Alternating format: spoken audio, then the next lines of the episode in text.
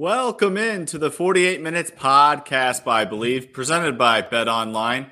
I'm Ross Geiger, joined alongside my co host Bruce Bernstein of Pure Hoops Media and World B Michael Freer. This is episode number 44, the logo episode, as Jerry West was the no brainer honoree here tonight. And I mainly only know Jerry West as a front office executive. So why don't you guys shed some light on him as a player? World B, he's a fellow Mountaineer, so you should go first. Absolutely. Well, he's uh he's the greatest. He's the logo. Uh, my story about him is my freshman year at uh, WVU in the spring semester. I walked into the sports information office where I was a student assistant, and I saw uh, a couple of movie reels, old movie reels for all you people at home that are old enough to know that. And it said West Virginia basketball, 1959 versus Kentucky, 1960 versus North Carolina. I asked if I could watch these. They said yes. I took them back across the hallway to the student office where they had a nice white wall and a projector, and I got to pop them in there and watch the games in color, by the way, back in the 1950s and say, and I will tell you this: if no, if you never knew who Jerry West was just by watching the movies, you know the film of him, you would know exactly who the best player on the court was. He was miles ahead of everybody else in terms of fundamentals and skills and how he shot and how he ran. Everybody else was in a 1950s mode of basketball, whatever. And Jerry literally seemed to be a generation ahead with his skill set. It was really my jaw was on the floor watching that whole time. I couldn't believe what I was watching. It was that impressive. My Jerry West story goes back to about I'm going to say around 1969. Okay. He was still playing. I was 12 years old at the time. Uh, so now I guess you guys can figure out how old I am. Um, and I, I used to sometimes after school go to the shopping mall in my hometown of Brockton, Massachusetts with my mother. She'd go shopping to get certain things. And I'd go to this um, department store called Bradley's, which, for those of you who are used to seeing a department store like Walmart, Bradley's was sort of a mini version of a Walmart. It was a local chain anyway. So, but they had a really nice sporting goods department. So I my mother's shopping. I go in the sporting goods department. I'm bouncing the balls. I'm swinging the bats. I'm amusing myself until it's time to leave. So this one day I walk in there and sitting by the cash register in a one of those folding chairs like you sit at at church on bingo night, there's Jerry West sitting there all by himself no representative of the athletic company, no wow. representative from the store, sitting there with a stack of these photos next to him on like the cash register, you know, glass thing. I was so in awe, I couldn't even speak. I walked up to him and I wanted to say something, but I think I was just so shocked that he was there and so intimidated by the fact that it's Jerry West. I mean, everyone knew who Jerry West was back then. He signs the picture for me. It's the classic logo picture. Ooh. And I still have it. I have it in a frame. That I've had that picture more than a half a century. Okay. And to this day, I still can't believe that it happened, but I know it did because I got the picture. And I wouldn't have had that picture if it didn't happen. That's very cool. Yeah, and I would ever I would bet against the NBA ever changing that league's logo uh, from Jerry West. So that's definitely a very cool uh, memento to have, and uh, great story as well. What a nice surprise that day for you.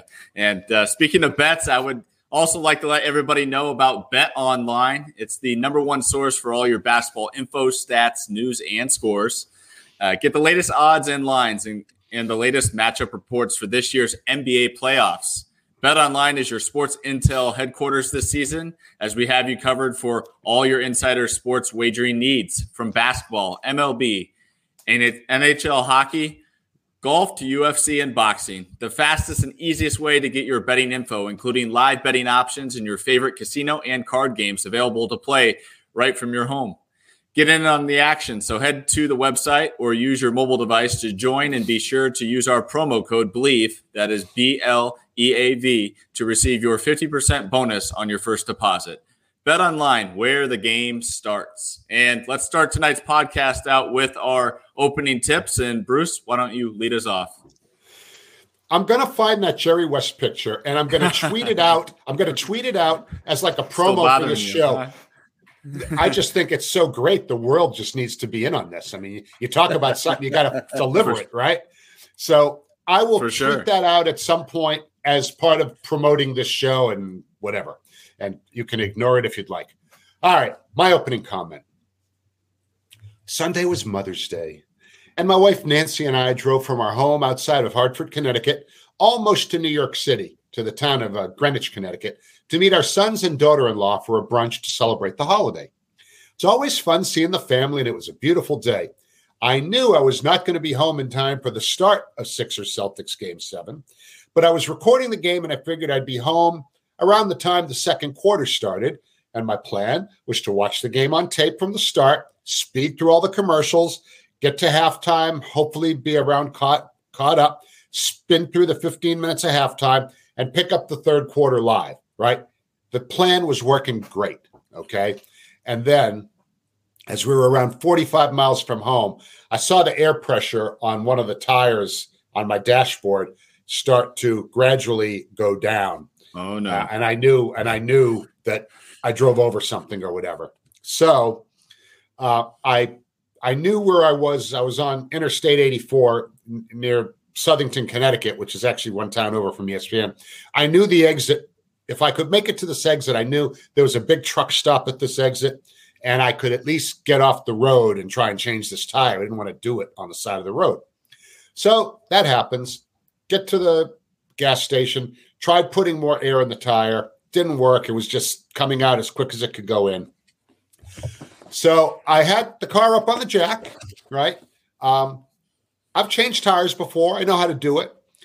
So I put the car up on the jack and tried unscrewing the lug nuts, but the wrench that I had had a short handle and I couldn't get enough torque to really bear down and turn those lug nuts. So I had to call AAA. Well, we're waiting for AAA, and I'm just doing a slow burn on the side of the road because I'm thinking I should be watching this game right now. I'm so pissed.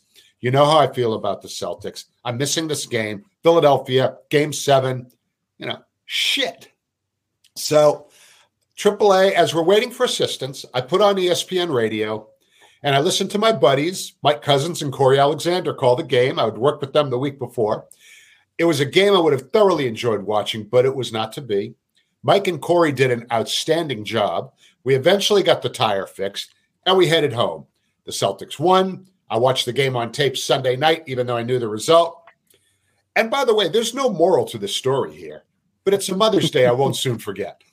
Yeah. Well, at least you're not a Sixers fan because that could have been the ultimate uh, day for you to obviously lose that game how they did, and then also uh, have to go through that. So sorry to hear that's how you spent your Mother's Day, and uh, really feel for your wife as well because I'm sure uh, that wasn't the way she imagined spending her uh, wonderful Mother's Day. So World My B, wife always has good. My wife always has good feedback for me, and she was generous with it as we were sitting there. Oh, well, that's good to hear. Yeah, How, how about you, World B? Well, if nothing else, this postseason has allowed the basketball world to be introduced to the name Mat Ishbia.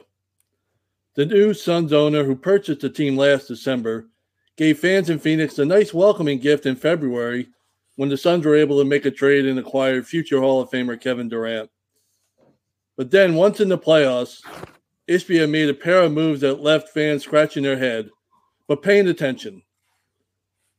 The first was Ishbia's run in, if you will, with two time MVP Nikola Jokic of the Denver Nuggets. A shove from Jokic cost cost him twenty five thousand, but it may have cost Ishbia even more because the whole NBA world that was watching got to see him sitting courtside right next to Isaiah Thomas. And trust me, that's not always a good thing. And after being eliminated by the Nuggets, Ishbia made perhaps the most puzzling move of all, making the decision to fire well respected Monty Williams as head coach. And now the names of those rumored in the mix for this prestigious position have ranged everywhere from Tyronn Lue to Nick Nurse to Mike Budenholzer. And no Suns fans, Tom Izzo will not be coming to take the job, no matter what you think about the connections. But with KD and Devin Booker on the roster, hiring the right coach could have Mat Ishbia giving him a chance to make a name for himself by bringing the city of Phoenix the championship instead of beyond instead of beyond being the guy that just got shoved by a former MVP. Yeah, it should be very interesting to see what the Suns decide to do. They have a big summer ahead, lots of changes that are certainly going to be made or sure seem like it. Uh, I would fully expect Chris Paul to probably be out the door. DeAndre Ayton, I think, is going to be out the door. But what makes this interesting is the coaching interviews. I mean, I think that's going to be one of the first questions I would ask is, you know, how would you handle coaching DeAndre Ayton? And if maybe the guy is optimistic, he could be the one to really connect with DeAndre, as we sure know Monty Williams didn't. And that was one of the big flaws within the team. Uh, it, it, it's going to be big. It's going to be uh, exciting to see what Phoenix does. But I think this is a, a welcome change, and uh, they needed a new change in voice. So I'm actually supportive of the move, which has surprised some people. Um, but I think uh, you know getting a coach in here with a new voice is what this team needs. Of course, with their uh, new, star in town and Kevin Durant alongside Devin Booker. As for my opening tip, I just want to uh, share a quote with you all and see if you guys can tell me who it is me and James, we can't win alone. That's why basketball is played five on five. We need everybody to find ways to be better. That just so happened to be a quote from the MVP after dropping a game seven in which he did not play particularly well himself. And uh, first thing I thought about is where's the accountability? You're supposed to be the leader of the team. You're the MVP. I, I would have voted him MVP. I was certainly happy he finally won one. And boy, was I just left disappointed uh, with that remark in the post game uh, comments. I mean, Joel Embiid himself is now 0 3 in game sevens. Um, just would like to see a little bit more accountability and ownership for his own poor play. Embiid for the game played 38 minutes, 15 points on 5 of 18 shooting, which is horrendous. 0 of 4 from 3. Uh, four turnovers. I mean, just didn't do much out there. Credit to Boston's defense, but you know, if you're the MVP, the one thing you got to be able to do, especially on the road, is uh, counter with some offense. He was unable to deliver that, and that was a huge reason uh, this team certainly fell behind there early, even before Tatum really caught fire, and uh, was just disappointed that the MVP this year didn't have better things to say and didn't try, in you know, in a way, throwing his teammates under the bus uh, for things that he could have definitely helped helped with. So um, come on, M- Embiid, be be better. That that's my uh, opening tip here tonight. And with that, let's go ahead and talk about the game with our first quarter as the Celtics took the series over Philadelphia behind Jayson Tatum's incredible 51 point performance. And Bruce, I'm sure you watched the game on uh, on tape. You said that you recorded it. So let's start with you. After watching the tape of the game, uh, what were your big takeaways? from the big game seven? Well, this wasn't going to be my original first point here, but since you were talking about Embiid, I want to kind of say something about about him as my first comment now, just to play off what you said. I believe Joel Embiid battled pretty hard, but in the final two games, you know, he only averaged about 20 points, 38% shooting. I think that trying to deal with Al Horford and Robert Williams III clearly took a toll on him in those last two games because they didn't guard him that way for the first, you know, well, he didn't play game one, but the next four games, they didn't guard him that way. So he was dominating because they weren't doing the right thing on defense. Well, when Joe Mazzulla, who's taken his share of crap, uh, in collaboration with some of his players, said, We're going to go with the two big starting lineup. All of a sudden, now they're coming at Joel in waves. And big waves, like tall guys, not double teams with guards. Although we saw them build a wall at one point, and there were yeah. guards involved in that too. But their basic defense was, you know, okay, you're going to have to deal with two bigs, and I think that really took its toll on him. And uh, they didn't have guys enough guys making shots to sort of cause him to give the ball up to people that could make better buckets. But I digress. This game was close at halftime. Boston was only ahead by three. But the Celtics absolutely dropped the hammer on those guys in the third quarter. They outscored them by 23 points in that quarter and ended up winning by 24. So, really, that was the game. Jayson Tatum's going to get 95% of the credit for the game seven win. And, you know, deservedly so. I mean, 51 points, I mean, was a historic performance. But here's an interesting fact Tatum actually averaged more points in their three losses than he did in their four wins. He averaged 33 a game in their losses. He averaged 26 in their wins, and that includes that 51 burger. Wow. Washington won this series with its defense. Okay. That two big lineup in the starting lineup. In Philly's three wins, they averaged almost 117 points. In their four losses, they averaged just under 91. That's like a difference of 26 points in the games you won and lost. And I'm sure World B has some sort of extraction on that number that would put that in some record breaking category for like a difference in one team in the same series. Harden's stats for the series look pretty good 22 points, 6.6 rebounds, eight assists. But if you look at his numbers in the four losses, 12 and a half points a game on 22% field goal shooting.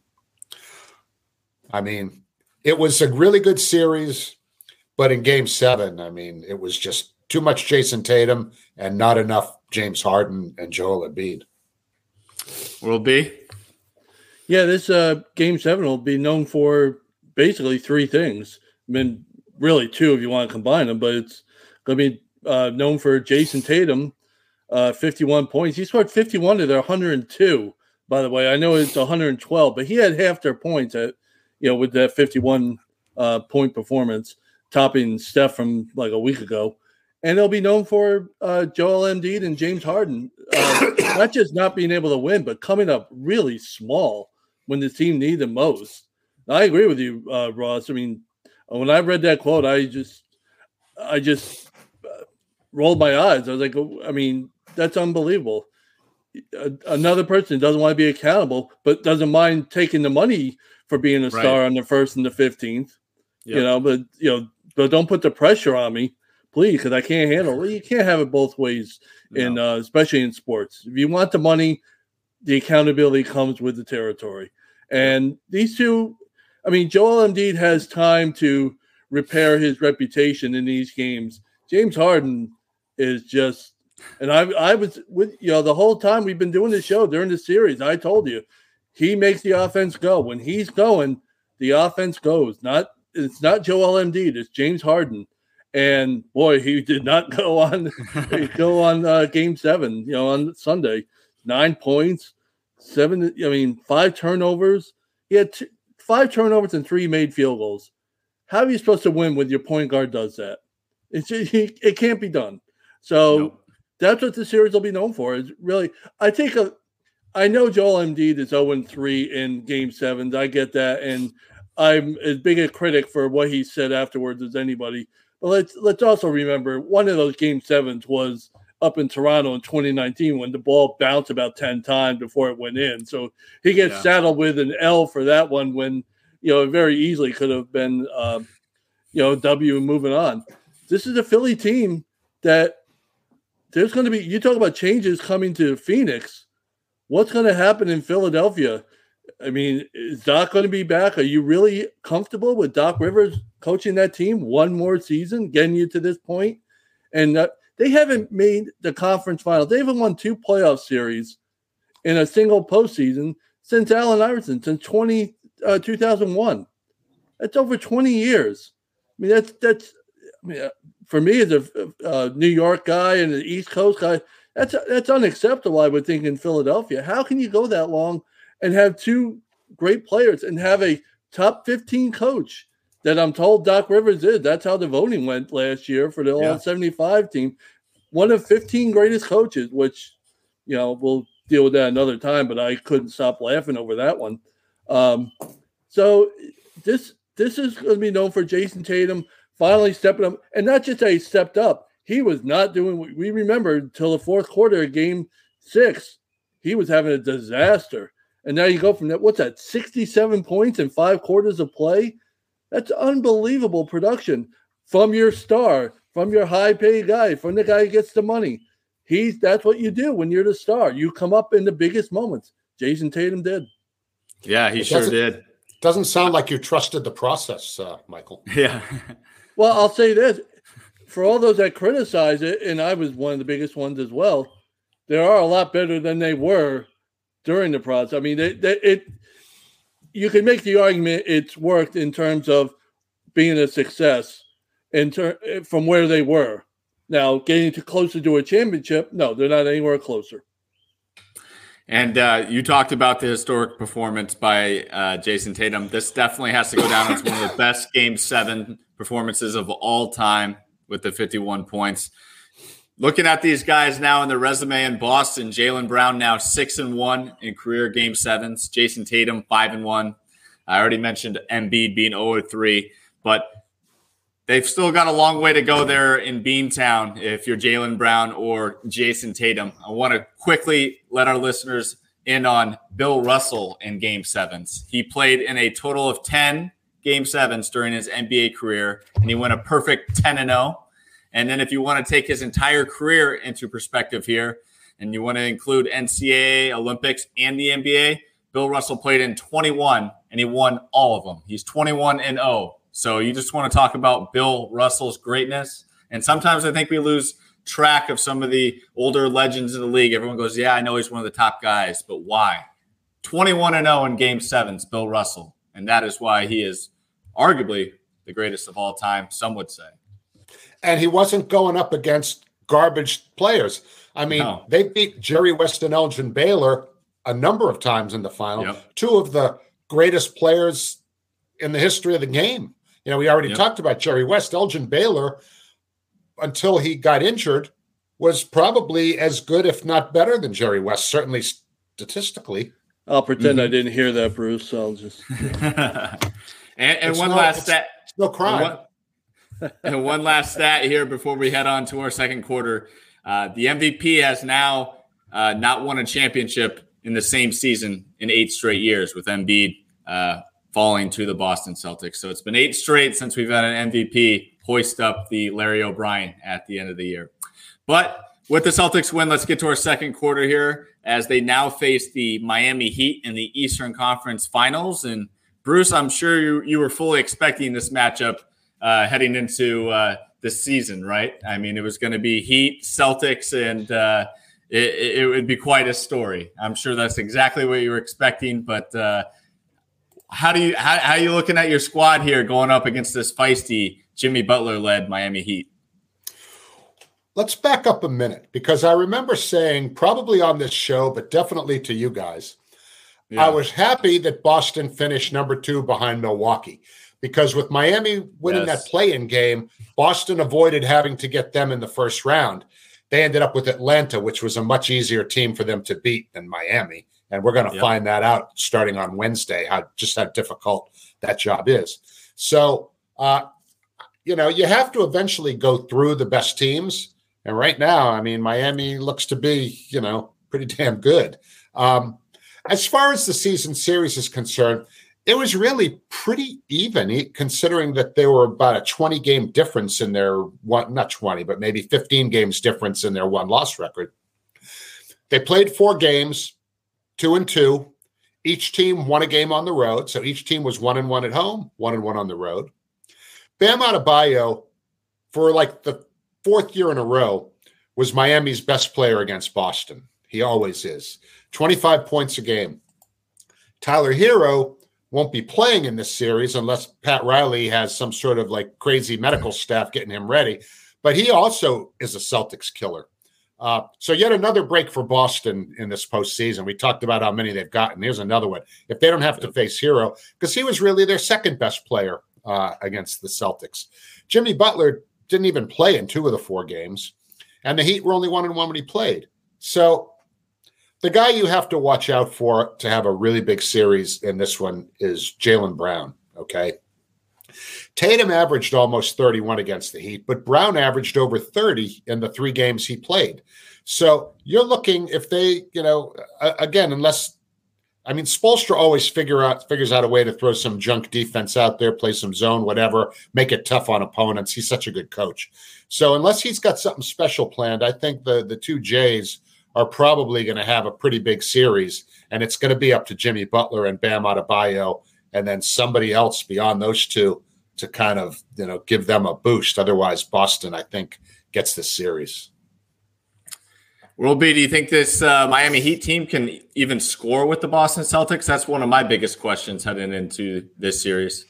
It's a it's a very valid question because for all their greatness, uh, they were not a great shooting team during the regular season.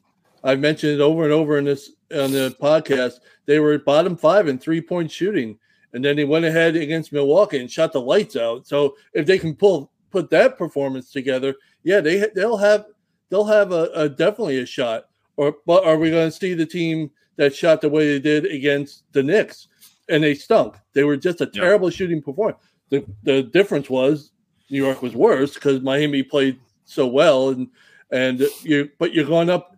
Knicks were a top ten offense, but they were not in the level of Boston's offense. Let's just you know get that out there right now. There was a big difference between Boston and a lot of teams in the NBA when it comes to offense. You're talking Boston was on a level with the Kings, the Nuggets, and that might be it in terms of really efficient offenses this year. First couple of months, they were on a historic pace. The Celtics were in terms of efficiency on offense. They cooled off considerably, and it shows in this series. That they, they these teams haven't met in about four months now, so it's important to realize that too. They haven't met since late January, so it's been almost four months since they've seen each other. There's a lot that's happened since then. Obviously, the injuries and and uh, and whatnot, but early on, the first couple of months, uh, I think uh, first one was in October, the next one's the end of November, was when the Celtics offense was in full gear and full, uh, you know, full steam ahead. The last two games where Miami won, uh, Boston's offense was terrible in both meetings. So you wonder what you're going to get. For me, I agree with you, Ross. How is Miami going to score? They have to shoot better than they did against New York, or the series is just going to be really quick because yep. you're going up against a defense as well in Boston that is way better than it was in New York. Now, the flip side is real quick the best defense in the league this year, arguably, was Milwaukee. And Miami had zero, very little trouble dealing with Miami. Uh, I'm sorry, Milwaukee's defense. They can put that performance together against against Boston. Yeah, they have a shot. I don't see it happening. And you know, it's remember. funny. Uh, Go ahead. I'm sorry. I'm I'm sorry. Uh, I think the big things to watch for in this series are Boston turning the ball over against Miami. Because here's the thing Boston had a slight edge in their head to heads this year in three point shooting, although it was closer than you might think. The Celtics made a little over 15 a game, and the Heat made close to 14 a game. So that they had a difference of like one and a half threes a game, which for a team to be within one and a half of Boston and make threes over the course of a four game series, you know, it's pretty good. You know, most teams aren't that close. But Miami had a huge edge in turnovers forced. Boston can be careless with the ball, and Miami jumps all over that stuff. Okay. Miami forced more than 18 turnovers a game against Boston. Boston only forced under 12. So that's a difference of more than six turnovers a game. In a playoff game, a lot of times that could be the difference. Absolutely, Bruce. And you kind of took the word, uh, words right out of my mouth there because we all know the Celtics are legit, but we also know that one of their biggest downfalls is that they can be their own worst enemy at times. And this Miami Heat is going to test them to the limits with that. No coach in the playoffs has been questioned more than Joe Mazzulla. Uh, and uh, no coach has received more well-deserved praise than Erik Spoelstra. So I'm looking forward to those two kind of going mano a mano as head coaches in this one, and uh, should be really fascinating on all fronts. Now, can Jimmy Butler continue to lead and carry this Miami team? Can Coach Spo pull out all the stops and find ways to expose some of Mazzulla's flaws as a young coach? Those are the type of things I'm looking forward to in this series. And whether this series are quick or short, or if it's short and quick, or extend six or seven games, I think we're going to get answers to both of those questions. And uh, just really curious to see what Miami can do. I mean, I almost feel like Spoelstra is a, mu- uh, magician. Like, what else is he going to pull out of his hat here to see if he can, uh, you know, defeat a team like Boston that's really clicking on all cylinders? I'll tell you what. The one thing that Miami has going for it, it's made him one of the most. Uh, you know, if I wasn't such a fan of the Knicks, I would appreciate him probably even more and I mentioned this in the last episode, they are the hustlingest team, if there is such a word, in this playoffs. I mean, they they lead in deflections, they lead in uh, turnovers force, they lead in points off turnovers. To Bruce's point, in the playoffs, they're averaging 20 points a game off turnovers. This team's not scoring a whole heck of a lot of points, So 20 points a game, you're getting a whole lot of points off turnovers. And they're just, you know, to do all that, diving for loose balls, they lead in, they lead the playoff teams in loose balls recovered.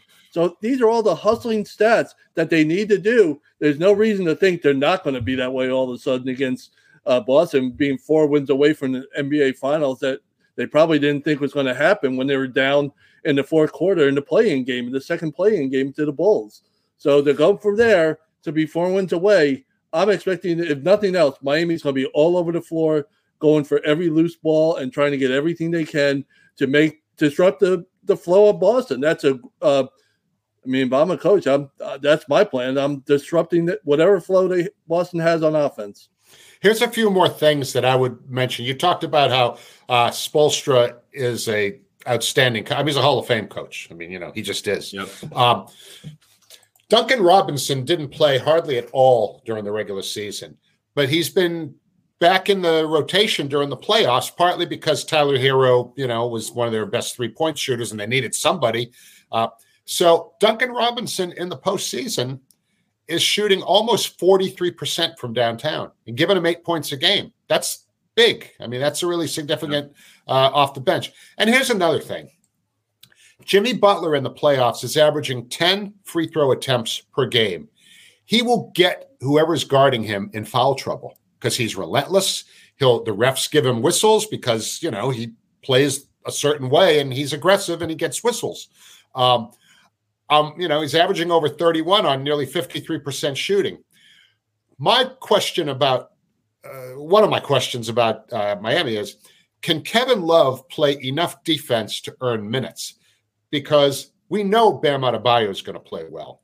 He always hurts Boston, and he'll Mazzulla and the Boston Bigs are going to need to manage their fouls against him too, because between Butler and Bam, they can get most of their front line in foul trouble if they got it going.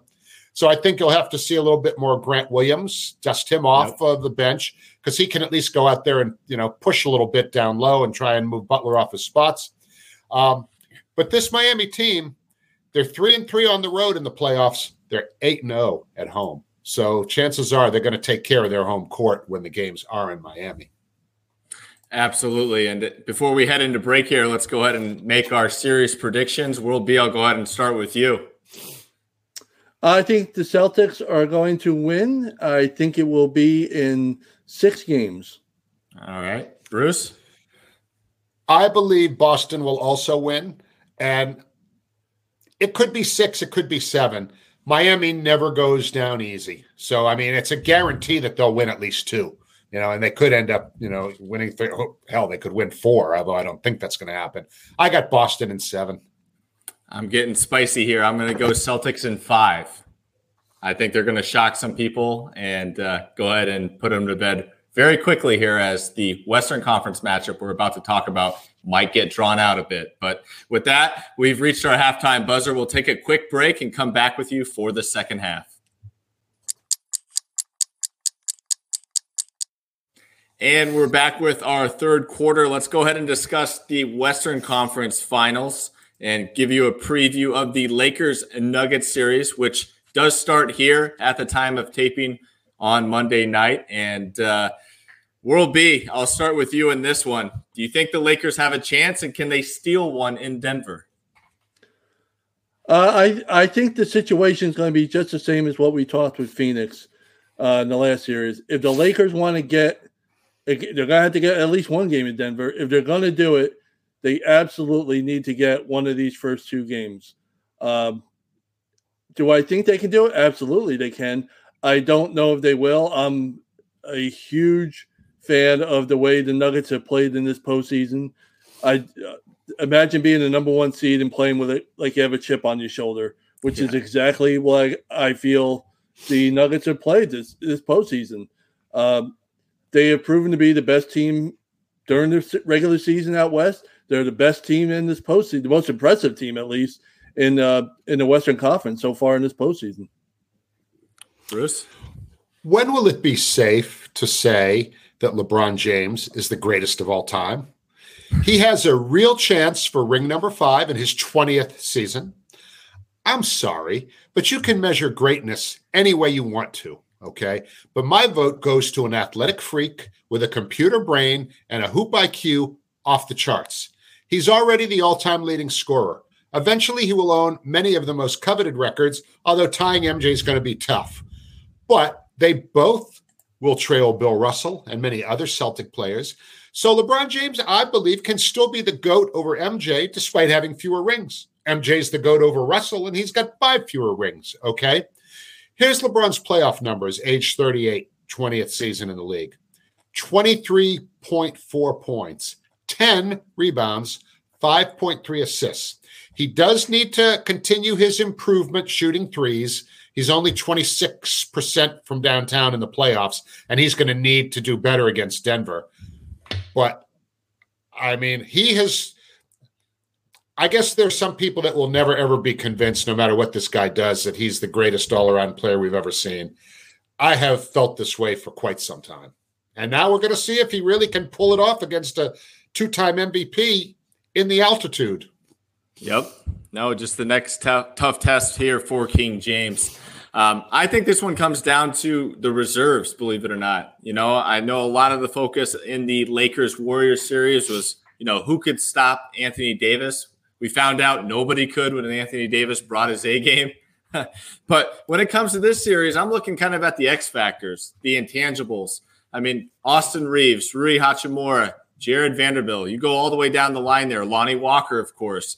I mean, those guys versus Denver's guys. Christian Braun, Jeff Green, Bruce Brown. I want to see how those two match up. I think whoever is more of an assistant to those star players is going to be the biggest question. And then looking kind of at the guard play in this matchup, who's going to defend Jamal Murray on the Lakers? I think he's got to play big. We talked about him last series against Chris Paul when Chris Paul was still healthy that that you know he could definitely expose Chris Paul, making him work on the defensive end of the floor, kind of wear him down. He's got to do the same thing this series. He's got to have a big series. He's got to, you know, keep keep those Laker guards accountable on the outside, and uh, you know that two man play with him and the Joker.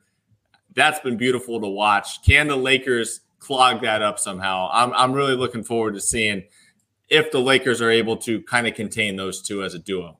This is going to be a really, for me, this is a really interesting uh, series because you have a Nuggets team that's been the best, most efficient team on offense in the postseason, and you have a Laker team that's been the most efficient defensively in the playoffs. So where where are you going to go up in the matchups they've had so far in the postseason?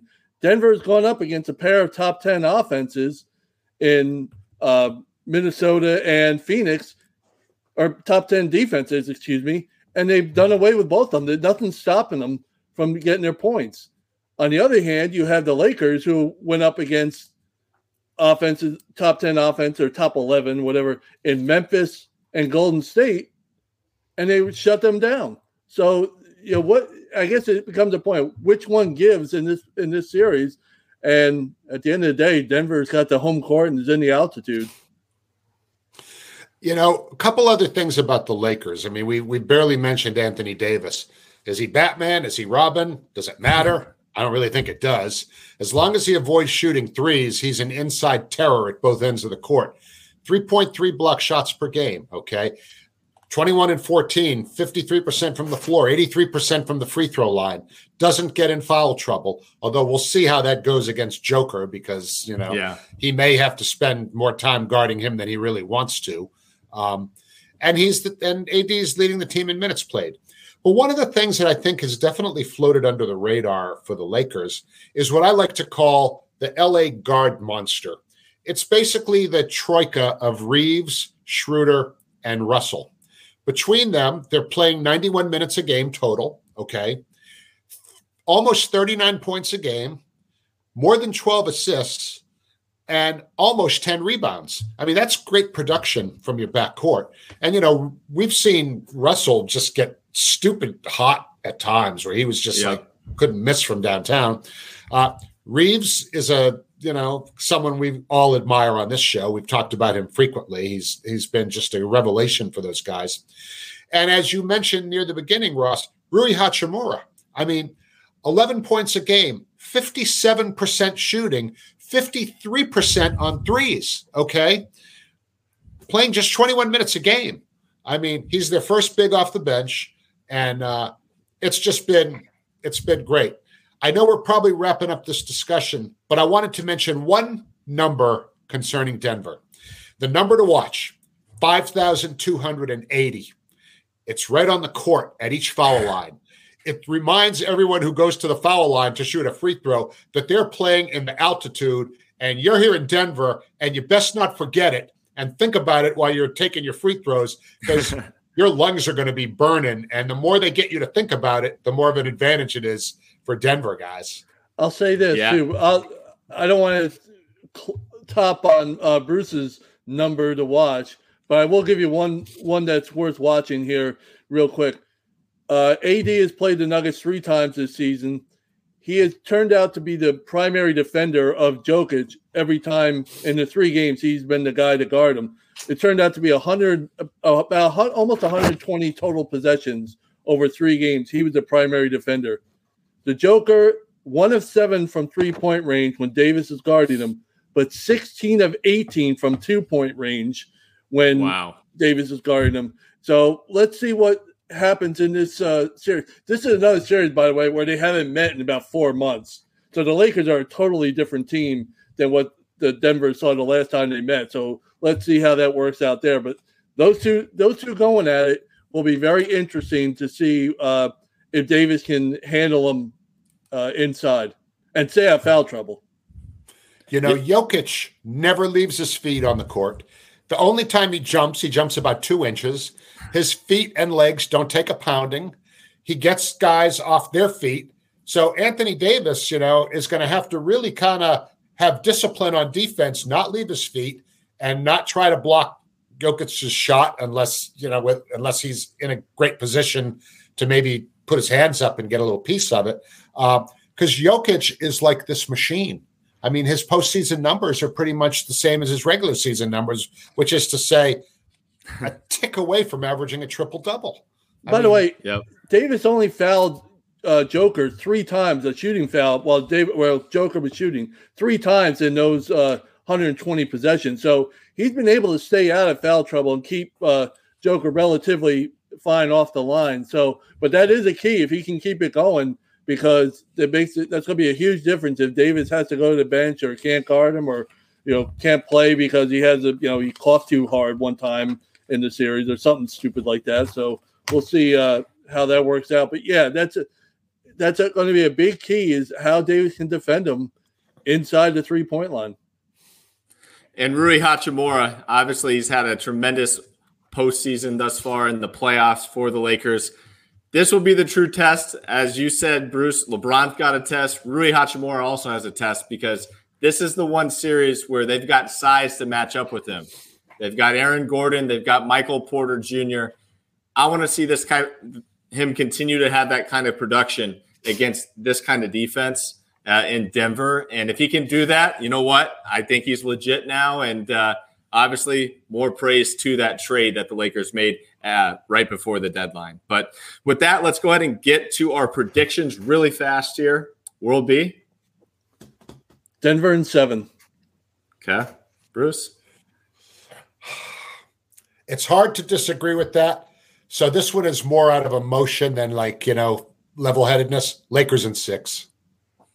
All right. I'm going to go Denver in seven as well and uh, join World B there. But uh, should be a fun series and uh, just like to have a, a tab of what we've taken heading heading forward into this series. Now let's get to our fourth quarter and we're going to switch things up here tonight with a grab bag. And uh, who else would we start with? Let's talk a little bit about Ja Morant, who has already been suspended by the Memphis Grizzlies from all team activities. Bruce, I know you're really passionate about this one, so I'll let you start us off. I'll keep it really fast, okay? I've never heard anybody as crude and raw in their outrage at Ja as Kwame Brown was over the weekend. Google his rant if you want to hear an OG read the riot act to a guy who really needs to hear it. Yeah. World B. Angelo Dundee, the great trainer, once said to Sugar Ray Leonard during his fight with Thomas Hearns all those years ago, went in the corner and said, real simply, you're blowing it, son, you're blowing it. And this is exactly what's happening with Ja. He is letting uh, just absolutely terrible decisions ruin. I mean, forget the money. That's it's his call. He wants to do with the money, and that it, you know he's letting a potential uh, a whole lot of money go out the window there. But your reputation. I talked to last week about Bob Huggins, how he lost his reputation with his comments. Yep. I mean, there's Ja Morant's on the same boat right now. He's, I mean, this is what he's going to be known for at this stage, unless things somehow, if he can last another 15 years and get this out of his out of the way, this is where we're at with Ja Morant. Totally agree with you guys there, and uh, you know, I'm really hoping he gets more than 20 games. I know Shams came out and said it's probably going to be around 20 games or at least 20. I would like to see a full season. To be honest, I think the league should make an example out of this uh, to all the current and future players in this league, especially with things like Instagram and Instagram Live. I mean, we're talking about a guy that literally just got busted for this just a few months ago. Obviously, he didn't learn his lesson. Obviously, he didn't take it too seriously. He's not really working to to do anything. So why not make an example out of him, suspend him for the season, and really put it to him to other guys take notes. And I think it's only going to benefit other guys that come from Ja's position to where they need to switch up their friend group. You know, they need to clean up their act. You know, maybe they haven't been taught the life lessons that, you know, we were fortunate enough to be brought up in. Well, I don't want to end up like Ja Morant. I think I'm not saying obviously ruin this guy's career for good, but I think a night a really good punishment like a year would actually do this league and also Ja Morant some really good uh, lessons learned in that. So that's kind of what I'm hoping for with this one because I, I, was outraged when I saw it happen yet again so soon.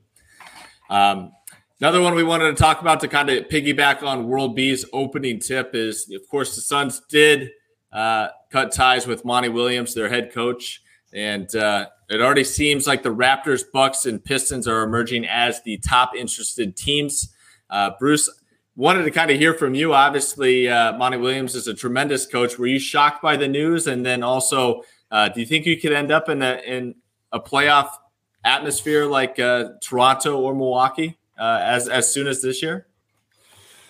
It's totally unfair that Monty Williams is taking the fall for the Suns' playoff loss.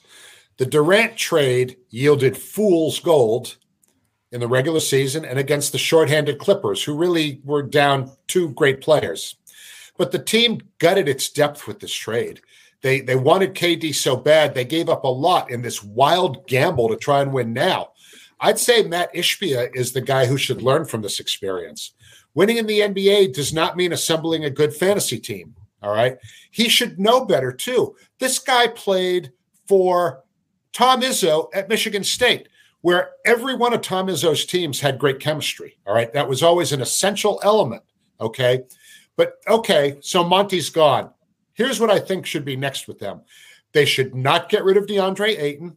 They should hire a coach that wants to coach DeAndre Ayton that can maybe help DeAndre Ayton unlock some of his potential by giving him a little bit more of a role with, you know, moving forward. Let him touch the ball, run a couple plays for him. Don't make him feel like his only chance at scoring is to pound the offensive boards. It's not, this guy was the number one overall pick in the draft yeah. five years ago. Okay. Believe me, if he doesn't get his act together with a new coach in Phoenix and he gets traded, the Suns will live to regret that because he'll go somewhere else and he'll end up having a really nice career. He's still very young. World B anything to add? I know that you talked about it with your opening tip, but well, I mean, I was I was surprised. I was surprised that it happened, and at the same time, if it's possible, not too surprised. Don't forget, last year they got eliminated in Game Seven by the Mavericks in another embarrassing defeat. So we've had two two straight years being eliminated in embarrassing fashion for Monty Williams, and you know, by all accounts, by everything you hear and read, he's a great guy. He's a you know terrific. Uh, he's obviously a terrific coach. He took just think about where the Suns were before he got there and where they are now. I mean, that's yep. that, I do that all the time with coaches and stuff. I I remember Mike Woodson with the Knicks used to get criticized all the time, and I'd say, where were the Knicks before Mike Woodson got there. Where are they now? This is 10 years ago, but it's like things are better and things are, while they're not the championship level they want to get at, they're better than they were three, four, five years ago. So uh, I was a little surprised in that regard. I think he'd be great in Milwaukee. I mean, if you're going to replace uh, Coach Bud with somebody, he's a perfect guy to lead veterans and be a new voice. And uh, I think everybody would benefit from that, Monty and the team. Um, who takes over? I, I don't disagree with Bruce as far as keeping Ayton, but I'm not nearly as big a fan of Ayton's game as Bruce is. Uh, I don't think it's probably not as bad as I think it is, but I don't think it's as good as others think it is. So I would, you need players. So I don't think you're going to get fair value in return for a trade with Ayton with his contract. So um, I think you're almost stuck with him. And yeah. I th- next year's a big year for the Suns. Absolutely. And uh, going real quickly here, Bruce, the Knicks and Julius Randle. Do you see Randle in a Knicks uniform next year?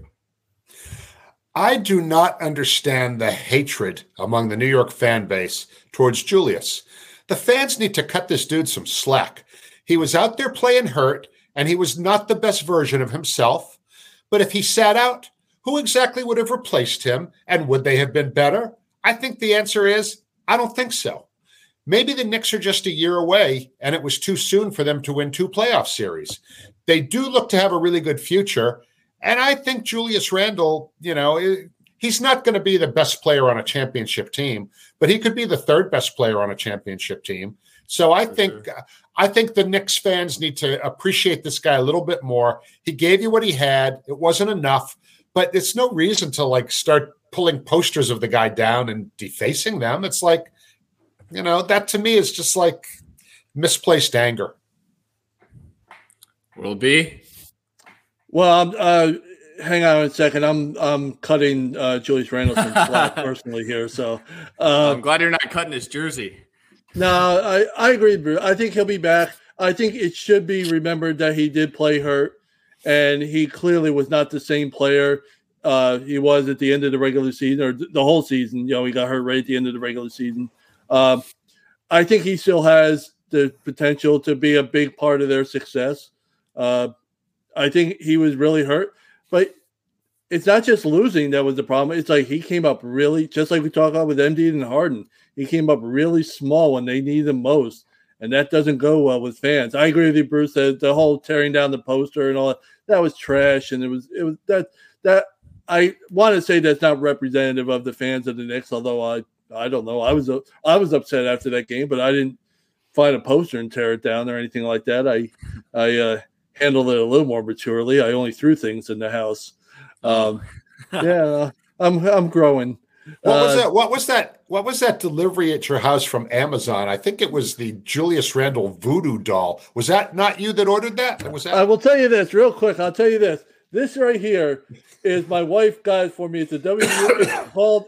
We call it a damn it doll. And every time something bad happens, I can pick this thing up and throw it around and do whatever. It's my damn it doll for WVU. Maybe I need to get one made for for the Knicks or whatever my team. Right now, it actually is honestly the Mets. I need to get a damn it doll for to throw around. But um, I th- I agree. I think he'll be back. I don't think he'll be traded. They're they're young. They have pieces to work with. Uh, it just was not a good time to come up bad in the most important game of the year. That's what the problem is with with Knicks fans and Julius Randle. I agree. I think he'll be back in a Knicks uniform, and uh, I think he'll come back stronger than ever and use this as. He was an all star this year, by the way, Knicks fans. Just he was an all star yeah, for you know, and Knicks fans were happy that he was an all star. They wanted Jalen Brunson, but he was an all star. He was all NBA too, third team. Third folks. team, absolutely. Right? So, yep. Yep, no brainer for sure. And uh, lastly, here, uh, we definitely can't forget to mention that uh, Tuesday, which is today when you guys are all listening, is the NBA draft lottery. So, uh, what what are your guys' thoughts on that? And is there a particular team you would like to see get the number one overall pick, Bruce? I'll go quick because I know World B probably has more info than I do. But here's the thing: you can't spell victories without Victor. I have no idea if the Spurs, Rockets, or Pistons will win the draft lottery on Tuesday, but I do know this. if the Spurs win the rights to draft him, it will be the third time they'll have the number one overall pick. The last two times they did pretty well, drafting David Robinson and Tim Duncan. And if they get Wembanyama, we can safely say that God is a Spurs fan. World B.